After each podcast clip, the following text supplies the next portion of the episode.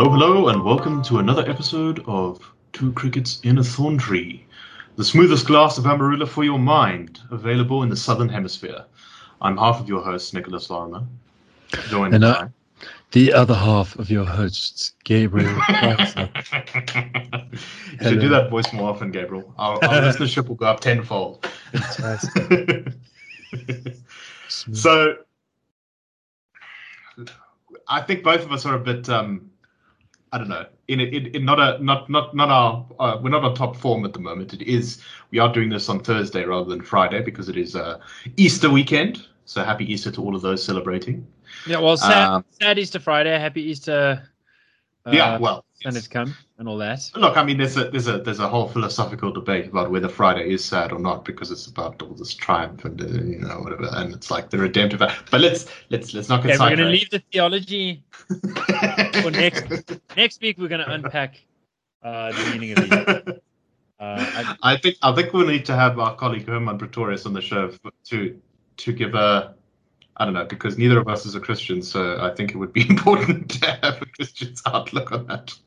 Um, but anyway, uh, that's not that's not the uh, the important point. The important point is that both of us, I think, are a bit um, not on top form, and uh, we had some topics today that were a bit heavy.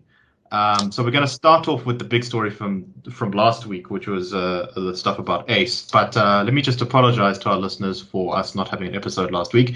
It was my fault. I was moving house, um, and I've now moved house, and everything is all good and peachy. Um, but uh, I was exhausted last week, so that's why we didn't have a show.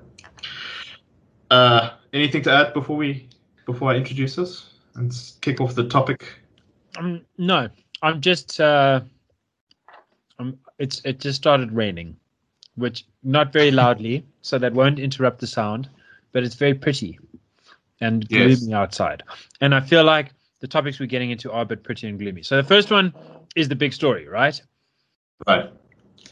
Which Ace is uh, is is uh, I mean what what, what was what was yeah what was the description? All the media headlines were some variation of Ace on the ropes, Ace uh, reaching the end of the line, Ace doomed, and it poses a, a, a question which is so Ace Magashule has now 30 days. He's been uh, to to to step down apparently because the uh, ANC's National Executive Committee agreed on a resolution that anyone who has sort of serious charges of corruption against them needs to step down from their position in the ANC. Um, so the real question here is: Is he actually going to go in 30 days? They've given him 30 days. Now, I don't know why they've given him 30 days because they took a resolution, which is that you need to step down, and it's not like anything's going to change in the next 30 days. no, but it no, but something will change. I think it's an interesting thing about South African politics is that is that in some ways things do work better if you go slowly. Like fair I enough. I had this experience when uh when I went to Lesotho. I've only been to Lesotho once as an adult. And suddenly everything was slower. And I'd gone from, you know, from like the Eastern Cape to Lesotho, and you couldn't really tell the difference. Everyone looked the same, the housing looked the same, or you know, Right. the, the nature looked the same, people looked the same. Um, the if anything, it just got more beautiful, but it definitely got slower. And then I've, I got into a traffic jam in Lesotho's third largest city, which only has one intersection. Yeah, but that's that's a common feature of all uh, all of rural SA and Lesotho and Swaziland. Um, No, I remember being entirely Lusikisiki, which has got like one big street, and you're in a traffic jam for 20 minutes when you try to drive through it. Yeah. Dude, and the thing, amazing thing was, like, part of the reason there was a traffic jam is because there was traffic light. It was the only traffic light, like, outside of Maseru. And and the power was out, so the traffic light wasn't working. So literally after 45 minutes, we were about to run out of petrol uh, because we Oh, were pretty no. low already and we were stuck in the traffic jam. So we pulled over and went in to to to some place to try and get some advice. And out came this woman who I suppose because of the accent I'm about to portray, I, I should I should clarify was black, who said, "Oh no, you mustn't worry too much. The the power in Lesotho is very sporadic, but it always comes back. in good time, young man. In good time, she said when I asked her when. And she said, "Yeah, I've I've, I've WhatsApped my friend in in the capital, and uh, they do have power there, so it's not a national failure." Just like a wonderful woman dripping in jewels, like running some department. She was great. Um, it was a wonderful thing, and then we had a conversation about T.S. Eliot for like Very half good. an hour, which you could only do. And I think it's generally like an urban versus rural thing. I think the more rural you get, the slower things get. The more urban you get, the most urbanized places I've been in operate much quicker. And South African politics sometimes it just seems like 30 days. Why do you need 30 days? Because you mustn't rush it, Nicholas. Because everyone must think about it, so feel it. so look, I, I get that. I get I get that argument. I do. and feel Um, it. and and I think I think there is a lot of value in taking things slowly. I, I, I generally agree with that point. I'm just not sure on this issue because remember remember this is exactly what Ramaphosa said about Zuma and going before the Zondo Commission. He said no no no no no. Let Zuma have some time to think about his decision to defy the judiciary, and you know consider the consequences of his actions. No one's going to arrest him. No one's putting that on the table. And then the weeks came and they passed and Zuma's not done anything different. In fact, we're not even talking about it anymore. So it's very easy for that to happen just as easily as uh, you know uh, the the weight builds on him and eventually he decides to do the right thing or to do the thing he has to do because of the political circumstances. That's a very good point, Nick. It is a worry. So I think um, there's a nice analogy, which I'm crib noting straight from Frans Cronje. Uh, and he's and he's Good told to this he's told the story a few times to me over the years, and is now using it in something that'll come out next week. So I'm being a bit cheeky and anticipating him, but it's just such a wonderful story that I think our listenership doesn't overlap, and uh, and they might like to hear. So it's the it's the it's the parable of Saint George Okay. and the dragon. Right. Now this is a this is a true fairy tale, okay? In in in the sense that it's it's a fairy tale that we didn't make up. Right. And it goes like this: There's this little town and this wonderful bucolic place, and much like I don't know rural Texas, everyone speaks very slowly and lives wonderfully. Then a dragon comes down and burns a few of their houses. And the people say, Oh no, oh no, don't do that. And the dragon says, Well, if you give me some of your money, then I won't burn down your houses. And so the people give their little gold trinkets and their rings and their and their uh, bracelets. And then after a year, the dragon says, Well, I need a little bit more money. And so the people give their coins and they melt down some of their equipment. And the dragon says, I need a little bit more money. And the people don't really want to give, can't really give up any more Right. metal. So the dragon says, I'll take human sacrifice. And the people say, Okay, there's this terrible lady we don't like. You can have her. And the dragon says, No, I want your princess. Ah, of course, And- it has to be something valuable. so the people give up their princess because it's like either they give up the princess or the whole town gets burnt down and everyone dies. Right. and the dragon puts the princess in a lair. And the thought is that the dragon is like the the r- radical economic transformation faction of the ANC. and the town is South Africa, and the princess is like constitutionalism and rule of law and proper reform and all that kind of stuff. So we've we've given all of that up. The RET faction took it away, took our wonderful princess and put it in the tower, put it in the dungeon. Enter gallant St. George, the dragon slayer, Saint Right. Cyril himself, who rides along on his horse and goes and kills the dragon and returns the princess, and the town rejoices, and everyone lives happily ever after. Right? Right. Wrong, wrong, dude. That is not how the fairy tale goes. You show woeful ignorance of medieval fairy tailing. Hey, I'm not omnipotent about the Middle Ages. Okay, I know a lot more about the shape of villages. and the sort of agrarian economy, like yes, yes. how they survived the siege by real arms. Okay, but so the point is, the point of the of the fairy tale as it was told was that Gallant St. George actually wasn't all that much of a dragon slayer. He was a rather vain poser and knew that as long as the princess was around, then everyone would like the princess and her true prince would return and you know he would just be another chump in armor.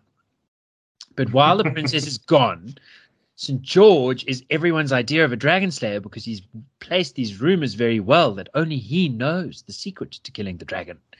He is sure to do it tomorrow or in 30 days or in 180 days or Just keep paying for his his his bar tab in the meantime. yeah so as we go along all of the all of the theaters entertain him for free and the bars and the, he can really do what he wants and everyone says what a wonderful fellow he is. He can hardly walk. He's sort of carried around the town wherever he goes shoulders and faces of adulating crowds. And and and but there is this problem that you know after a while the crowd starts getting a little bit irritated. It's getting a bit poor. You know after all Yeah. they've they've had to give away a lot of their metal and they really do miss their princess.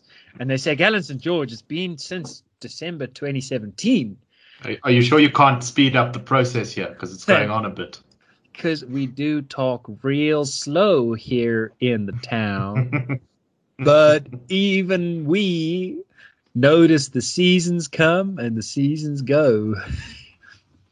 and there been four winters since you done promised spring, and the grand new dawn of the sun rising on a half of town, and it ain't come to be yet. How many more springs we gonna have unsprung? And so Gallant St. George has this terrible problem. He has to kill the dragon, but he can't kill the dragon because uh, it's going to ruin his whole game. yeah, then, then they don't need Sir George anymore, Saint George anymore. So he goes and he cuts off the dragon's ear.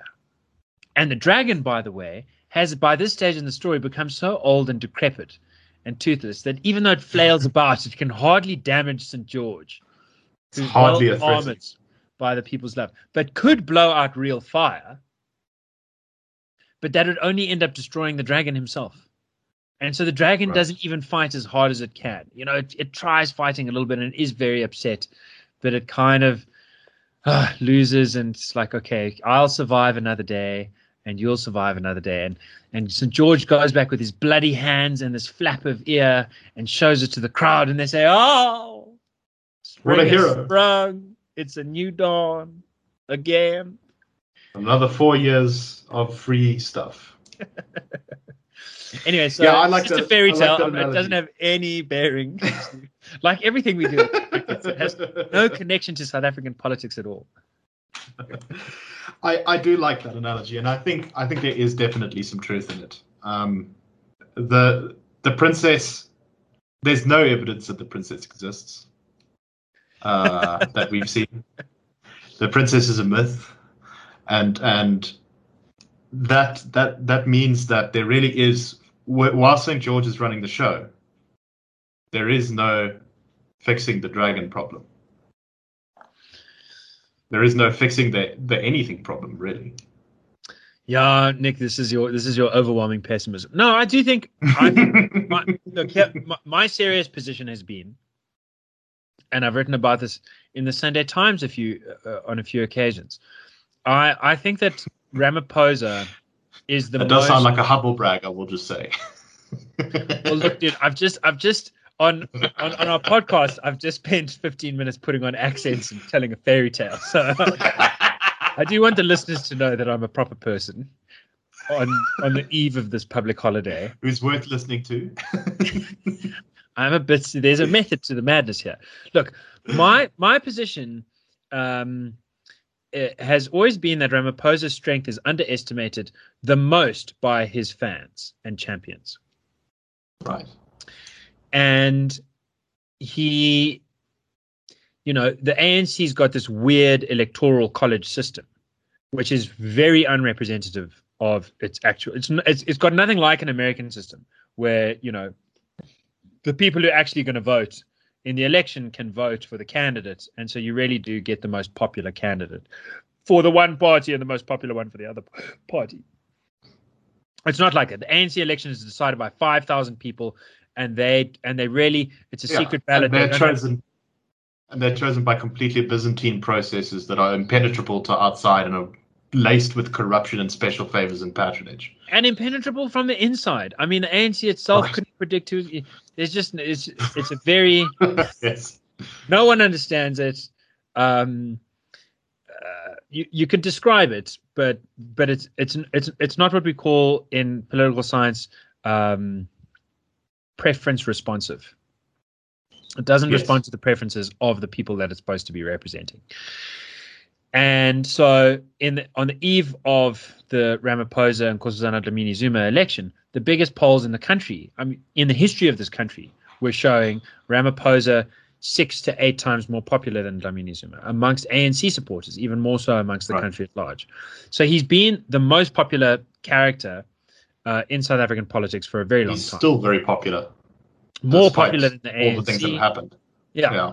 So he's got all those cards in his deck, and all he needed to do was win the election by one vote of those 5,000, and then he would get the extra benefits of power. We like to distinguish between prestige, which is what he had, power, which is the ability to coordinate violence, and property. He's also the richest dude in politics by a long way. So he was the richest, he was the most popular, and then he got the power the power to hire and fire, the power to redirect Right. the patronage network, the power to. Usually described as the power of incumbency.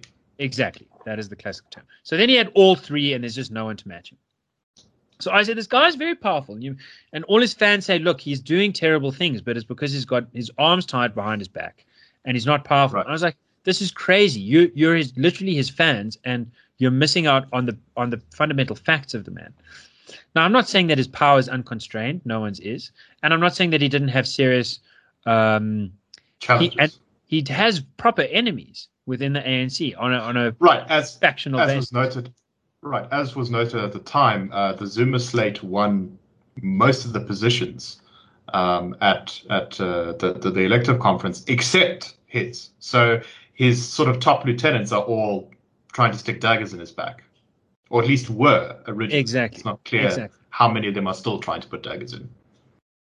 So, so uh, you know, the, the, the main thing that he needed to do was use his power of incumbency to appoint not only a public prosecuting authority, but also a cabinet and and people downstream of that in the criminal justice system that would co- sort of follow the law to the letter and and prosecute people based on copious amounts of evidence which had been freely gathered by the media, which is, you know, in the way that you and I have, you know, in the way that private South Africans have private security, if they can afford to not rely on the police.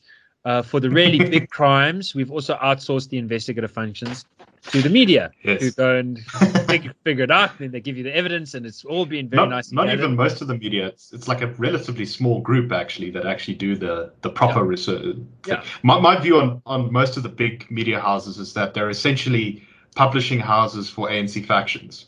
yes, Like IOL publishes RET propaganda, and Media 24 publishes Ramaphosa propaganda, and there's very little depth to anything they say. They just get a tip off from a friend in one of those factions, and then they just publish that as fact. yeah, and then in between you have human interest stories that are fascinating. Um, yes, which can be fun. So so so but the point is um the the it's been my view that Ramaphosa could do this. So I'm one of the guys who correctly called that if Ramaphosa wants to ask Ace, he will whip the votes in parliament. And this is what's come to be. Now the challenge is to people who've supported Ramaphosa. Um Well, hold on, hold on, hold on. You say Because- it's come to be. Can can we say that for sure? Will Ace be gone in 30 days? No, what what is for sure is that Ramaphosa was able to whip the votes on opening an inquiry into Busisiwe, uh, into Mkhwebane, the public protector, Right. and that that is a big deal. that he and she is was an Azuma appointee and has been critical of Ramaphosa and has been investigating him and sort of people on his side of the faction. Right. And so it seems like a kind of political interference thing. I- For it to go through, people have to be persuaded enough of the evidence, which they all should be, because the courts have all have found severally that she is incompetent. So But also, they need to get past the political issue, which was made even more extreme by the fact that the DA tabled a motion right. with all of that what I was stacked gonna say. against them, they still Um, managed to pass it. That shows that Ramaphosa can whip the votes. He's got the Right. power in Parliament to get the reforms that he wants driven through. If he really wanted to, he could, Right. by Like the same getting- process. Getting the ANC to vote on a DA motion, I, I don't know if people quite grasp how much, how insane this is for normal practice. Like the DA can propose, uh, you know, a hugging puppies day, like something that is completely inoffensive and loved by everyone, and the ANC will vote it down very aggressively and then reintroduce the same thing three weeks later under their own name. And then everyone will hug the puppies, and it sounds great. Right. it's a system. so It's a slow system. so getting so getting the, the, the, the ANC to vote on it in favor of a DA motion is, I think, a very big deal. And it shows that he has quite a lot of uh, oomph. Yes. So, so, so this matters, and I I- and I, I'm saying between this and the motion that Ace has 30 days, basically, uh, whether it comes to pass or not, these are two ear flaps which prove that St George can climb into the lair and cut the dragon a little bit here and a little bit there, Right. and come back and show all the people, and they go hurrah. And this makes life more difficult. I mean, obviously, Ace is worried. He says he's not stressed, but you know, he's got to figure out how he survives, how he doesn't become. Yeah. no, Some, someone who's not stressed doesn't reserve. go out and give a speech in Soweto about how they will die in the ANC. Yeah. So, so there are people on that side that are stressed, but the people on Ramaphosa's side that are, are I think stressed in a more interesting way, because they've been saying, "Look, our guy's great. Things haven't been going great because he doesn't have the power." And now that he's shown that he has the power, now that he's shown he can, he does have a little knife and he can get in there and he cut off a dragon's ear. They now have to find uh, ways of continuing to call him the Great Dragon Slayer, even while the Great Dragon lives, only slightly, slightly injured. Um, and I think that this is going to be an interesting story to follow. If they, it might be, I suspect that this might be a period building up from now to the municipal election at the end of the year, in which there are more leaks that are substantial coming out of the Ramaphosa faction to point to particular ways in which his hands have been tied. Uh, you know, and and tied maybe by silk cloth that he could have really snapped, but right. but but tied indeed, you know, and uh, uh, and and not in the sort of abstract and fairy tale and uh, allegorical terms that I'm putting it, but in quite precise terms. Look, here's this person who did this to do that to stop this thing from going forward, which most South Africans wanted. And if that is the case, we will be uh, lurching towards uh, personnel reform at a glacial pace. Uh, right. and and that is a good thing. I mean, I think it really is better to be lurching toward. I think it's better to be going towards firing some bad guys than it is. Right. There's there's always way. benefit in, in, in some change of regime, even at, at a, in a small sense. I mean, you know, uh, when you bring in new people, when you get rid of old people, it shakes up the tree a bit. You disrupt the patronage network somewhat. People people begin to think, you know, maybe there's not this inevitability to everything, Yeah. uh, and and that is good. Um, it's not always enough, but No. it's probably better than the alternative. Yeah. Well, so the bad side is I always try and distinguish between personnel and, and policy. And when it comes to policy, St. George and the Dragon have both been of one mind, which is to keep the princess locked away. So I'm really on St George's side when it comes to personnel. Um, but when it comes to policy, I think St George and the Dragon are, you know, there's they're actors in the same play who need each other. Mm, mm. No, I think I think there's definitely a lot of truth to that. Um, I do I do wonder though whether this will be. I think I think the battle is not quite over yet, and the problem that the ANC has now is just that it's so. Ramaphosa does have all the tools to unite it, um, at least as far as anyone can. It's just, you know, he's taken so long to get rid of what is a seeping, uh, a weeping sore spot on the other on the other team, which is which is Ace. I mean, he's so vulnerable. You know, he's got like these very credible allegations against him. He's not outside of the Free State. He hasn't shown, and I think, an enormous amount of political acumen. Um, he's been like a fellow traveler of more powerful and strategically intelligent people.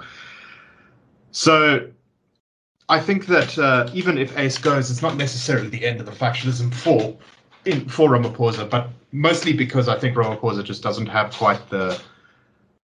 Even though he has the cards, he doesn't have the skill to play it. Does it make sense?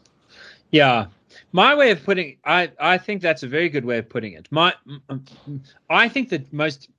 Uh, he, he has an interesting question about Ramaphosa that you can try out at any party. One day there will be parties again.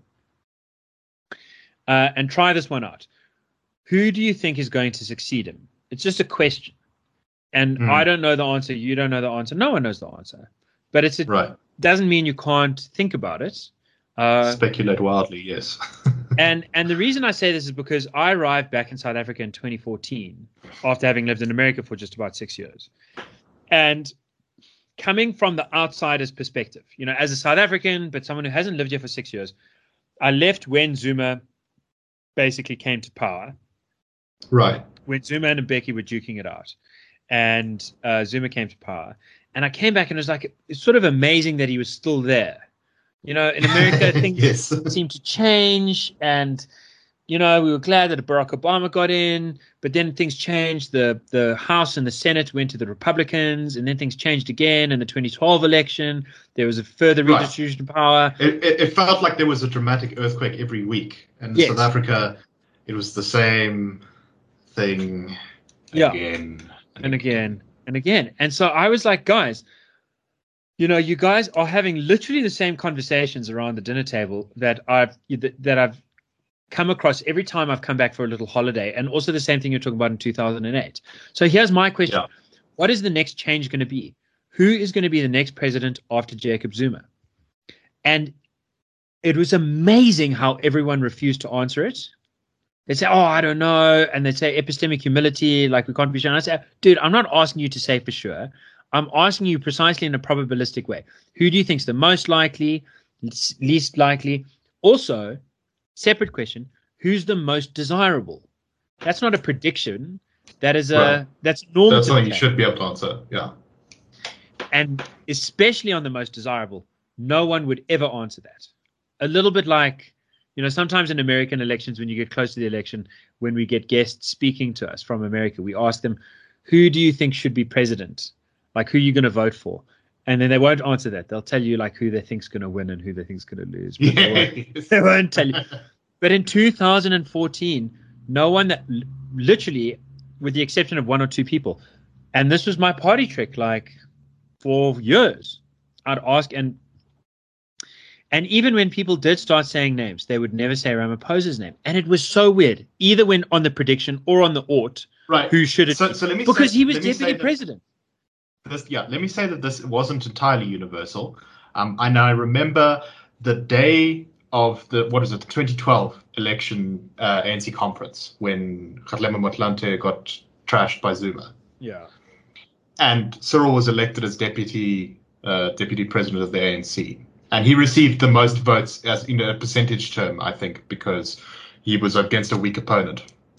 And i remember people calling in to to 702 and asking, but he got more votes, so can't he be the president instead of the ANC? so there was there was a hankering out there for, for some Ramaphosa. No, but what I'm trying to say is that I would then say, at the dinner party. But what about Cyril Ramaphosa? You know, after all, he's the deputy president, and it does sometimes happen that the deputy president of the ANC and the country then becomes the president of the ANC in the country. I'm not saying it's inevitable, but it has happened. So it's a possibility. a bunch of times, yes. and we've talked about this for an hour. Can't we just talk about wouldn't it maybe be good for president for Cyril Ramaphosa to become the next president? And then everyone would look at me as if I just come up with the wheel. you know. My goodness, you've discovered the answer. And they'd say, That's fascinating. I'd never thought of that. Literally. And I'm talking about people who went, one of them went on to run a state owned enterprise. I'm talking about board members of some of the biggest Yeah, well, think companies in the country. I think you're beginning to reveal why the country's in such a mess. and not just in government either. A lot of corporate South Africa is just as much of a mess in slightly different ways to government, but, But but what was perfectly obvious to me is that I hadn't given them the idea. They had the idea, but they were too afraid to say it. They were Right. almost too afraid to even admit it to themselves. And the reason is the more you liked Ramaphosa before he became president, if you said, Oh no, I really want Ramaphosa to be president, if that's how you started, then someone would say, Well, if you think he's such a good guy, what do you think he's doing right now to save the country from state capture? And that's the Right. question you wanted to avoid. Is you thought there has to be this hypocrisy, he has to go along with everything so that he can get the power, so that he can make the change. And so I'm going to go along with the hypocrisy too in order to support him. That seems to be the modus vivendi. And we, the modus vivendi we're living in now is a very similar one. Who's going to succeed Ramaphosa? I these faction fights right now strike me as very much a sideshow. Because because to my mind, and this has been clear since December 2017, Ramaphosa's had the, the upper hand. I've I've I've never spoken to a credible ANC insider who's had much doubt that a, that Ramaphosa could hold on to power. The question is, who comes next? And I think the the long term strategy hopefuls think that Ramaphosa, you know, his signature policy is expropriation without compensation. It gives this huge, unfettered, whimsical power to the government. But as long as he's around, that power will be reined in. Then it won't And be bad. be- It'll be limited. he'll be responsible. It'll be Yeah. badish, but not too bad. And in the meanwhile, he'll get rid of more and more bad apples and allow more and more good investment opportunities to come along and put the right people in charge of Eskom and here and there. And the fundamentals will start getting their act together again, and we'll see GDP growth going into the end of his presidency in 2019, in 2029.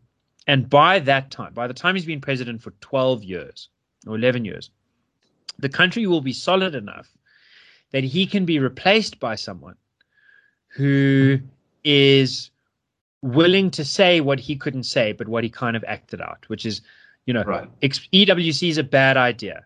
Rather And just it'll add all be repealed and the good stuff will come come to us. will- Now that is that's the real political question of the ANC for the in in the macro view. If you give this unfettered power, what happens to the power plays? If you give unfettered power to government, Hmm. what happens to the power play within the ruling party Right. when its The most stakes. popular politician resigns?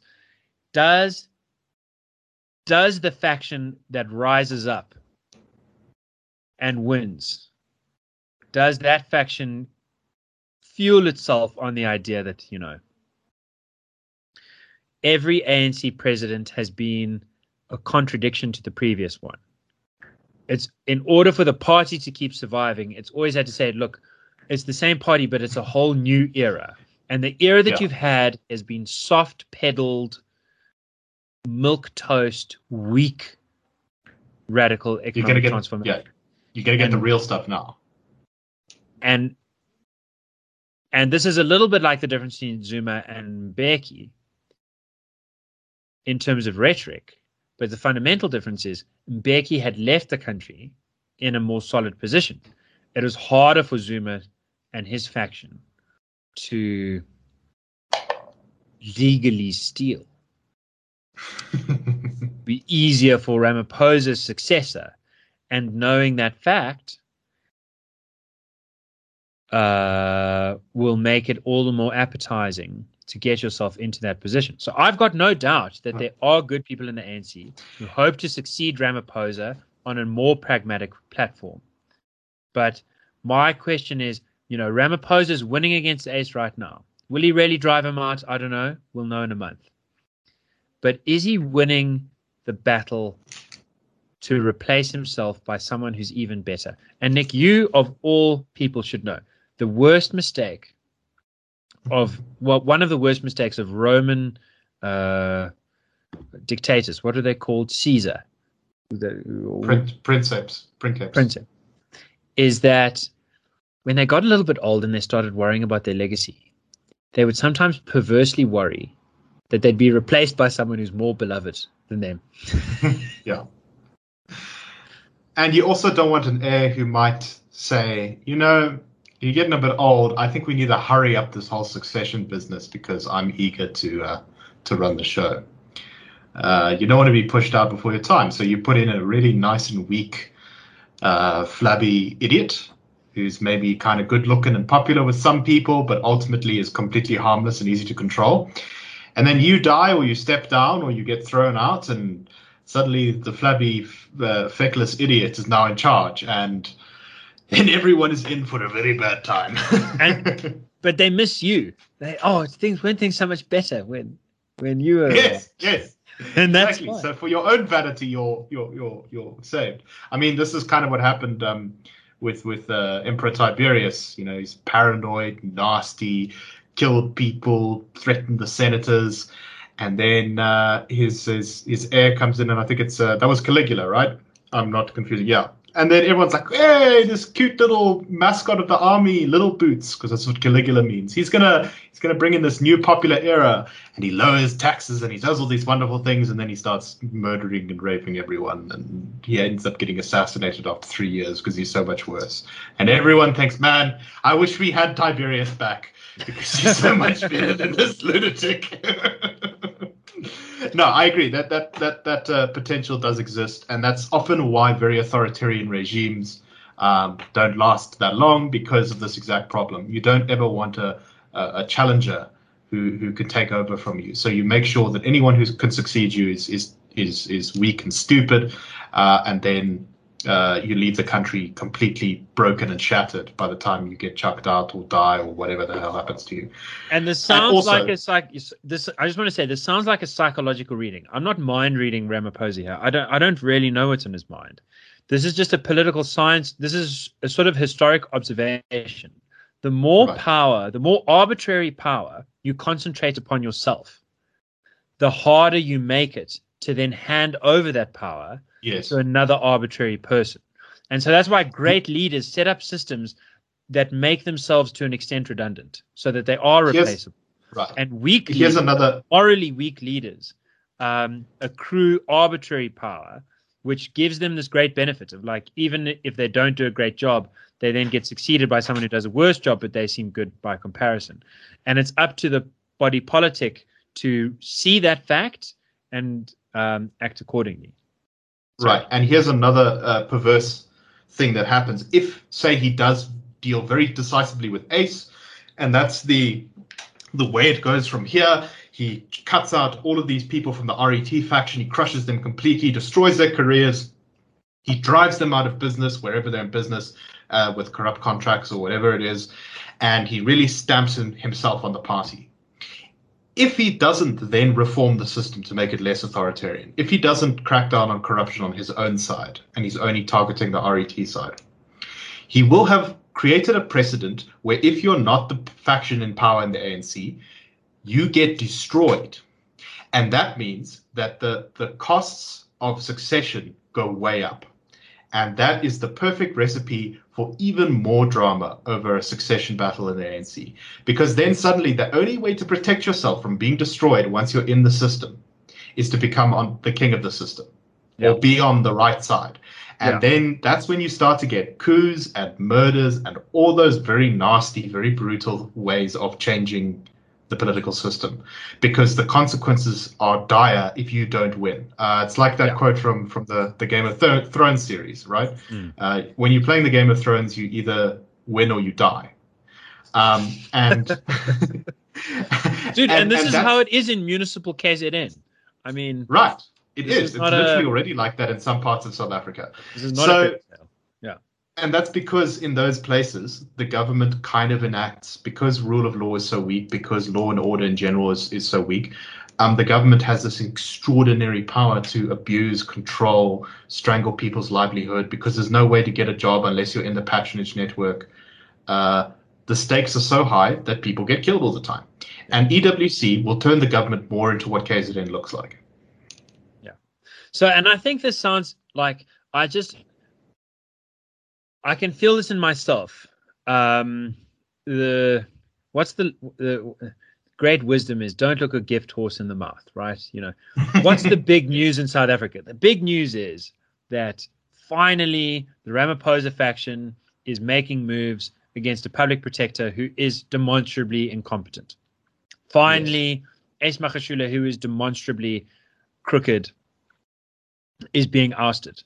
Finally, uh, you know, Zuma is one step closer to the uh, never-ending journey to uh, accountability.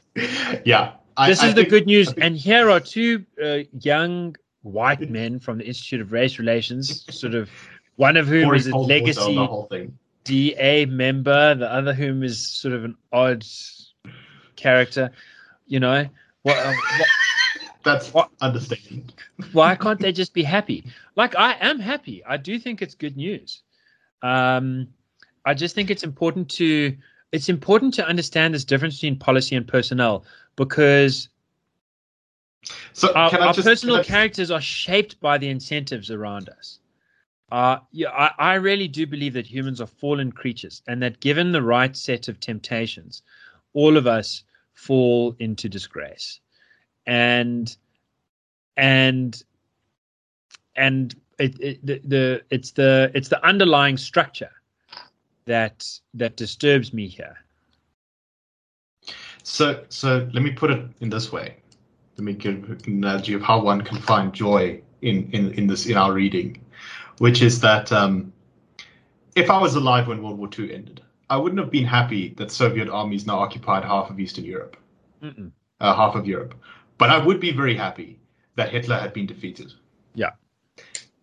Oh, And that's, Nick, to me, this is a little bit like the same the same thing, right? wonderful, wonderful. In miniature, You've got in both, tiny, tiny in a perfect world, Yeah. in perfect world, both sides would lose, and we'd have a proper a proper new dawn of of liberal reform, of economic freedom, not in the EFF sense, but in the actual sense of rule of law, of all these good things. But if we can't have that, the next best thing is to see at least one side lose.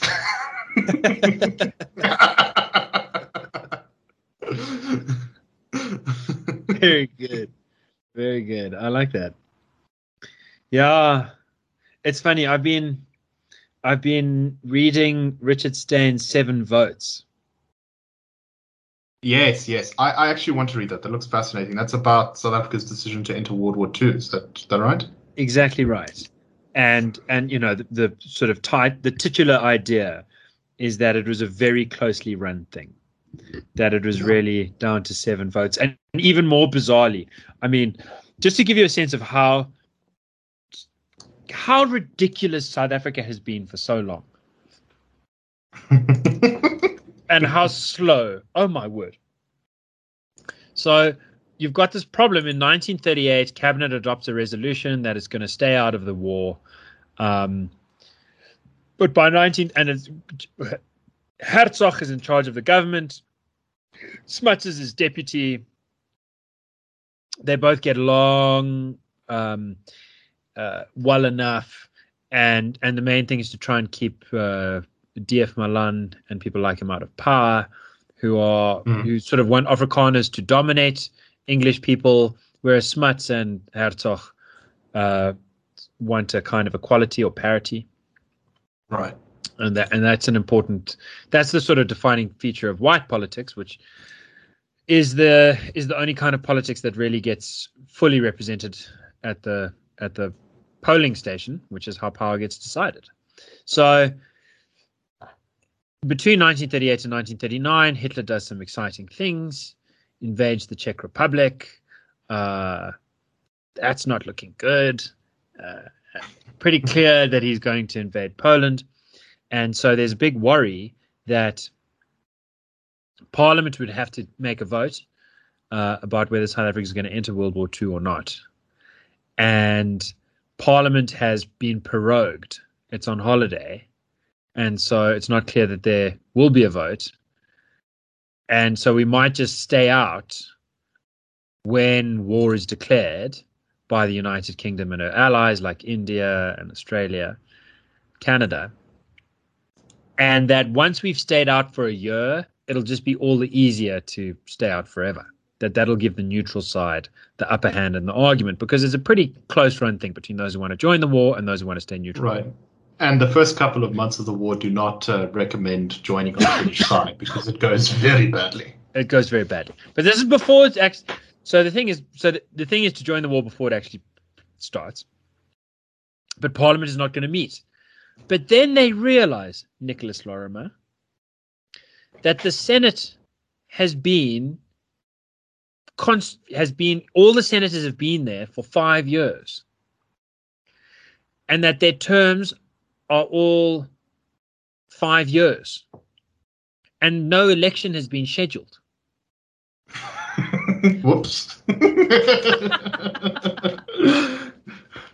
So you know that Uh, feeling of like, no, Oaks, this is not okay. like you knew you had to hand in that bit of work or homework or whatever. You had to do that thing, and then you forgot when it was, and then you're like, oh, it's literally today. It was organizing a vote for the Senate. It's amazing how useless this country has been for so long. But the Smuts the Smuts faction was delighted because they, they said, "Well, we must we must convene Parliament on an emergency basis to pass an emergency bill to say the Senate can be extended for a year so that they can have a next an election next year because it's going to take us that long to Right. organize the election." So it, once we- everyone is gathered up in Cape Town, there's this interesting matter of World War II. Uh, yay or should we get nay? So not only were the seven votes very close, but we almost didn't have a vote, and the only reason that we did was because we were too useless to remember that your term. I mean, literally, it's your only job. It's like you're a senator. You've got to remember that you've got five years on the job before you have to have another election. It's the the reasons they were confused are slightly. They've got a couple of excuses, uh, uh, but it's really not much better than that and it does i mean anyway the, the reason i'm mentioning this this passage of history is because as you say it's um it's it's actually looking at world war ii through the south african lens is interesting because it makes it even harder than usual to to to read things in a black and white way. I mean, I do think World War II is just about as black and white as it gets morally. right. I'm not really. I'm I'm, I'm sort of a bit of an anti-sadist in some ways, but you really should kill Nazis in a sort of organized and civilized way. Yeah, if you're gonna if you're gonna find an example of a just war, it's Yes. almost certainly one of the best. Yes, I don't mean Nazis, sort of your neighbors got funny ideas. I mean, when the actual Nazi party is Yes, when the National Socialist German Workers' Party is rolling tanks into Poland, that's when it's appropriate. Yes, uh, it is appropriate to go to war, and yet it's complicated because of the alliance with the Soviet Union, which had killed millions and millions of people already, and would kill so many millions more. And yet, to do without them wouldn't work. And of course, the war starts with the Soviets and the Nazis being on the same side. Anyway, it's it's. Uh, I I- won't get into the details of how that plays out in South African politics. Maybe uh, on a on another podcast we can we can talk about Richard Steyn's book and that that fascinating period of history. But it does it does sort of take you to where you where you would most hope for a morality tale Right. of like we, we we win the you know the vote goes the right way. South Africa really should join the war, uh, and is everything that comes out of that good? No, there's some bad things that come out of that, and it's very complicated and it's very hard on the brain. right. uh, not least, not least, just not just the people getting killed in the war, but also the uh, social and political consequences of that. In some Um, ways, in some ways, that vote is the Pyrrhic victory. It is. It is. It is sort of the second last big vote in which those who argue against fascism in South Africa win. Yeah. And then in 1948, you know, and then comes apartheid, which is the tallest dwarf of fascism. A controversial claim. which- Except maybe Austria. yeah, we have to, Nick. This has to be an entire episode. We have to dedicate an entire episode to to to to figuring out who really is the tallest dwarf of fascism. We did it actually uh, very early on in two crickets, like two, two years ago. But we forgot Austria, yes. So, like, uh, Gabriel has this strange position that Austria wasn't fascist in the 1930s. Um, and then we argued about it a little bit, and then we both agreed that firstly, we didn't know enough about Austria. And secondly, that we're not entirely both agreed on what fascism is. Um, Uh, I mean, I like. although we're closer on that question than we are see on the that- first one. You can see that Nicholas is a politician because he says we're agreed that we disagree about what fascism is. See, I'm I'm quite certain of what fascism is, and he's quite certain. that well they're a bit different yes. but that really that that that really is a topic for another day um i suppose i suppose we've we've we've gone through the ace thing about as much Yeah. as we can? So yeah, no, definitely. Um, ANC internal politics already takes up half the media. Uh, I think we've we've done our bit to add to that soup. Um, so we were going to talk about a bunch of things today. You wanted to talk about a kind of racial incident thing, but we've only got seven minutes left. Uh, you know, I don't think it's or a little bit less. Uh, I don't think it's No. it's it's not it's not yeah it's not feel good. Um, we also could have talked about what what's going on in the U.S. with the trial of what's his name Derek Chauvin, the police Yeah. officer who who knelt on George Floyd. Um, that's also a downer topic, but I think very briefly let's just say uh, it's unlikely that while trials are supposed to calm people down by revealing the truth and the complexity of any incident and then coming down with a firm verdict. Um, you know, even when a trial is perfectly run, uh, when, a, when a trial is perfectly run and the jury is is sensible, you can have a very good calming effect on the whole of society. yeah I have a terrible feeling that no matter what the outcome here is, or what the likely outcome here is, um, there will not be a calming effect. What what's your what's your yeah take? no no i I, I think that's right i think that um it's uh oh it's been difficult i mean i i live in a household that has cnn on all the time downstairs so every time i go to the kitchen i see bits of the trial playing and it's Yeah. fascinating i find it very interesting i i think trying to understand famous life ending moments is is I, I I think it's deeply human. I think we've been doing this kind of thing Mhm. for a long time. I think before there was TV and radio and before there were cities, when we were sort of hovering around when people were living in caves, uh, I, I assume that at night people would often tell stories about death Hmm. and they would try to understand it and explore it and sometimes go over the same ground again and again because it is so ineffable it's such a bottomless thing Right.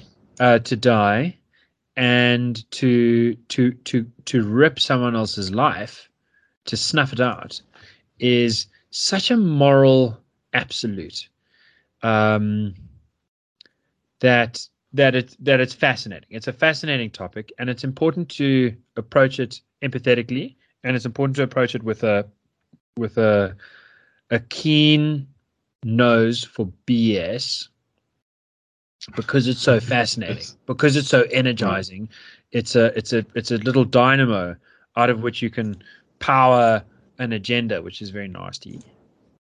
Yeah. Um, and I think in this case there are several, and Yeah. uh, unfortunately, I, I think those agendas, sort of like gyroscopes, to stretch the metaphor, have taken on their own momentum, which have Right. somewhat removed themselves from the human beings involved, and and sort of Right. t- and turned them into ideas, and and so particular facts, material, concrete, physical facts, um, lose their relevance. What really matters is is an esteem distribution. Who gets who gets damned, who gets praised, what team Right. wins. And I think no court will satisfy the teams. I think they're too great in Yeah, in, no, in momentum. That's definitely correct. Um, and uh, I, I hope we're wrong. Uh, and we may indeed be wrong. I mean, we've seen this in the past where, you know, these trials happen. It comes out with a verdict that people think is going to be the end of the world, and then it isn't really. Kind of life goes on and people forget about it in about six months. And it's only remembered the next time there's some drama on a similar topic. Yeah. Um, uh, so honestly, I think uh, that that is a possibility, and I do hope that's probably of the likely possibilities. I hope that's maybe what happens, um, but we'll see. Uh, I do wonder Sorry, whether but there'll just- be another. just to say, like the the the social outcome is part of what's interesting to me. But part of what's interesting to me is I don't I don't know entirely what to make of the case. Like I've got some. I've got some strong kind of moral views, but I but those are framing because those aren't about the facts of the case. Those are more about how to approach a case like this. Right. Um, and I've seen in just a little bit of reading I've I'm done. I've curious seen to some learn. I very really am hoping to learn from this. I think if if most people don't learn from this, that is one thing, and that's an important thing to recognize. But I don't want to be one of them. I really, I think that this is a, it was the most famous murder of 2020, which was itself a strange year where people locked down, stuck in front of their screens, were more attentive globally. And it was an American election year, so in in particular to America, there, Yeah. there- and, I- for the rest of my life, I would like to have and some. young people were all indoors. That Yeah. certainly contributed as well. I'd really like, you know, it's I, I, I suppose what I'm trying to say is I, I don't think that the the George Floyd, uh, Derek Chauvin case is is ever going to be entirely irrelevant, and so I'd like to I'd like to learn as much as I can about it. Uh, as a as a as as a as as as as one of the human beings that's around at this time where this is the story about death that has been uh, sort of most discussed when we sit in the cave in the dark and worry about what will happen when we close our eyes one day forever. That's a very poetic way of putting it, Gabriel. But as I've said before, you is. are our every resident culture, poet. every culture has a it's dude. Death worship is look. It's important to. There are many ways. There are many ways to think about death, and in every culture that I've come across, the the, the sort of murder trial. It's a it's a it's an important thing not to fetishize, and the and the way not to fetishize it is to is to acknowledge that part of the reason it's so fascinating is because we are all fascinated by our own mortality. That's what I'm trying to say. I'm trying to limit and and make practical the issue by recognizing that it does have this emotional quality that I think most people don't want to speak to. Most people want to say this matters because of race politics or because of police politics or because of American politics. But frankly, I don't think that gets you all the way to explaining why it Yeah, the secret source to this is that someone is dead. Yeah. Right. No, no, yeah, no, fair enough. That's right. just- um, I, I put it in a silly way. You you you, you put it in a, a succinct way. I try to do that sometimes. I don't have your, your, your poetic skill, but I, I, I like to make things short.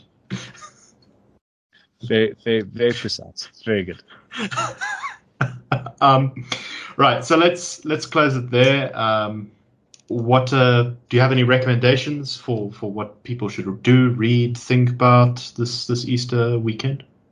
Ooh, when you put it as Easter weekend, I want to go back to my my my holiday one, which is think about people you love and and Mm. try to spend time with them. Um, short of that, I really am liking Richard Steyn's Seven Votes. I'm about halfway through. Uh, it reads Yes. very easily. If you are looking for something that just reads like a, I don't want to say a smooth glass of Amarula because it's, it's not that smooth,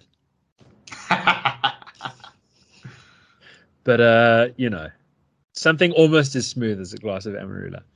Um, about a crucial period in South African history. Hmm. That's a very good one. And uh, and short of that, if you ever want to read an essay, I've been going back over my George Orwell essays. Oh, it's Ah, such so good. it's George such a so great. pleasure to read such an incisive and brilliant and courageous mind Mm. who who's so succinct, Nick, who doesn't really color in. Yeah. It- he no, does. dude, I, I, he, he, I uh, he does the outline, and you see the perfect shape of of a of a human and of a society and of an idea. I, I yeah, no, I, I, I do, I do agree with you. Um, I, I remember very fondly the time when you, when you, uh, when you gave me the, uh, the nationalism essay of his to read. That's a great essay. That's really good stuff. Um, hmm, you made me think of something. Uh, let me just check its name.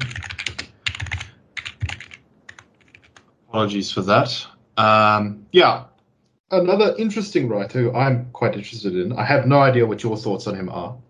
Um, but there's a great YouTube channel which does which which animates some of his lectures, and that's C.S. Lewis. He's an interesting chap, um, probably the most famous Christian writer and apologist of the last I don't know at least maybe hundred years, maybe longer. Um, but he writes on a variety of topics that aren't strictly related to Christianity, and he gave lectures on things. And there's a there's a YouTube channel called C.S. Lewis Doodle, um, which just does nice little voiceovers of of his uh, you know various views on things, and I find them very interesting, uh, particularly his one on why he's not a pacifist. Um, you may come to different conclusions, but they are pretty well made and pretty thought provoking, uh, whether you agree with them or not. Uh, so I'd recommend that C.S. Lewis Doodle on YouTube. Um, I'd also recommend there's a, a channel I'm pretty sure I've recommended before. It's called Voices of the Past, also on YouTube and they have a video uh, called First Non-Muslim European Description of Mecca 1503. And it's about an Italian who went undercover into Mecca um, in, the, in the 16th century. And it's just written in that sort of very informal style that older histories sometimes are. And it's just kind of interesting to sort of think Mm. about this, this Mm. place. Um, a place which uh, non-Muslims are not allowed to visit. So uh, it's quite Mm. fascinating from that. That gives Well- it that gives it a delicious sort of tentative, forbidden fruit flavor. Indeed. Yeah. Um, and so this this Just- guy went undercover, and he also boasts about people wanting him to stay there forever and things like that. So it's it's the character of the writer is also part of the fun. Uh huh. I like it. I like it. Say what? What was it called again? First non-Muslim ex, uh, European description of Mecca, 1503, by the channel on YouTube Voices of the Past. Very. They've got lots of other great videos, but that's just a recent one they've done. I like it, and I will say I I read a lot of uh, C.S. Lewis's Mere Christianity uh, when I Mm. was at university, which was a sort of I don't know a, a very yeah very moving book, shaped an important part of my life in terms Mm. of uh yeah getting a quite a quite a soulful sophisticated um way of thinking about uh, being a Christian in a in a in a in a contemporary world where Hmm. Where there's lots of interesting challenges that are unlike um, those around at the time of the religion's inception. Right. Um, and and and really sensitive and smart, you know, which is a nice combination. Yes, no, very much so. And in fact, I, I like his his writings on serious topics far more than I like um, his novel series, which is the Chronicles of Narnia. Yeah. Um, that's a discussion for another day. My my fiance Anyways. will, will will slit your throat, Nick. As will my nephew, who's seven years old and swears by the Chronicles of Narnia. I read every single one of them, and on reflection, they're not as great as I think I first thought they were. Anyway, on that controversial point, uh, let us close off. Uh, thank you very much for bombshell. listening. Yeah, we hope you have. I don't know when this is going to go up. Hopefully on Easter Friday, but uh, I hope you have a wonderful long weekend and a wonderful week after that. And uh, yeah, keep the flag of liberty flying, everyone. Indeed, respect.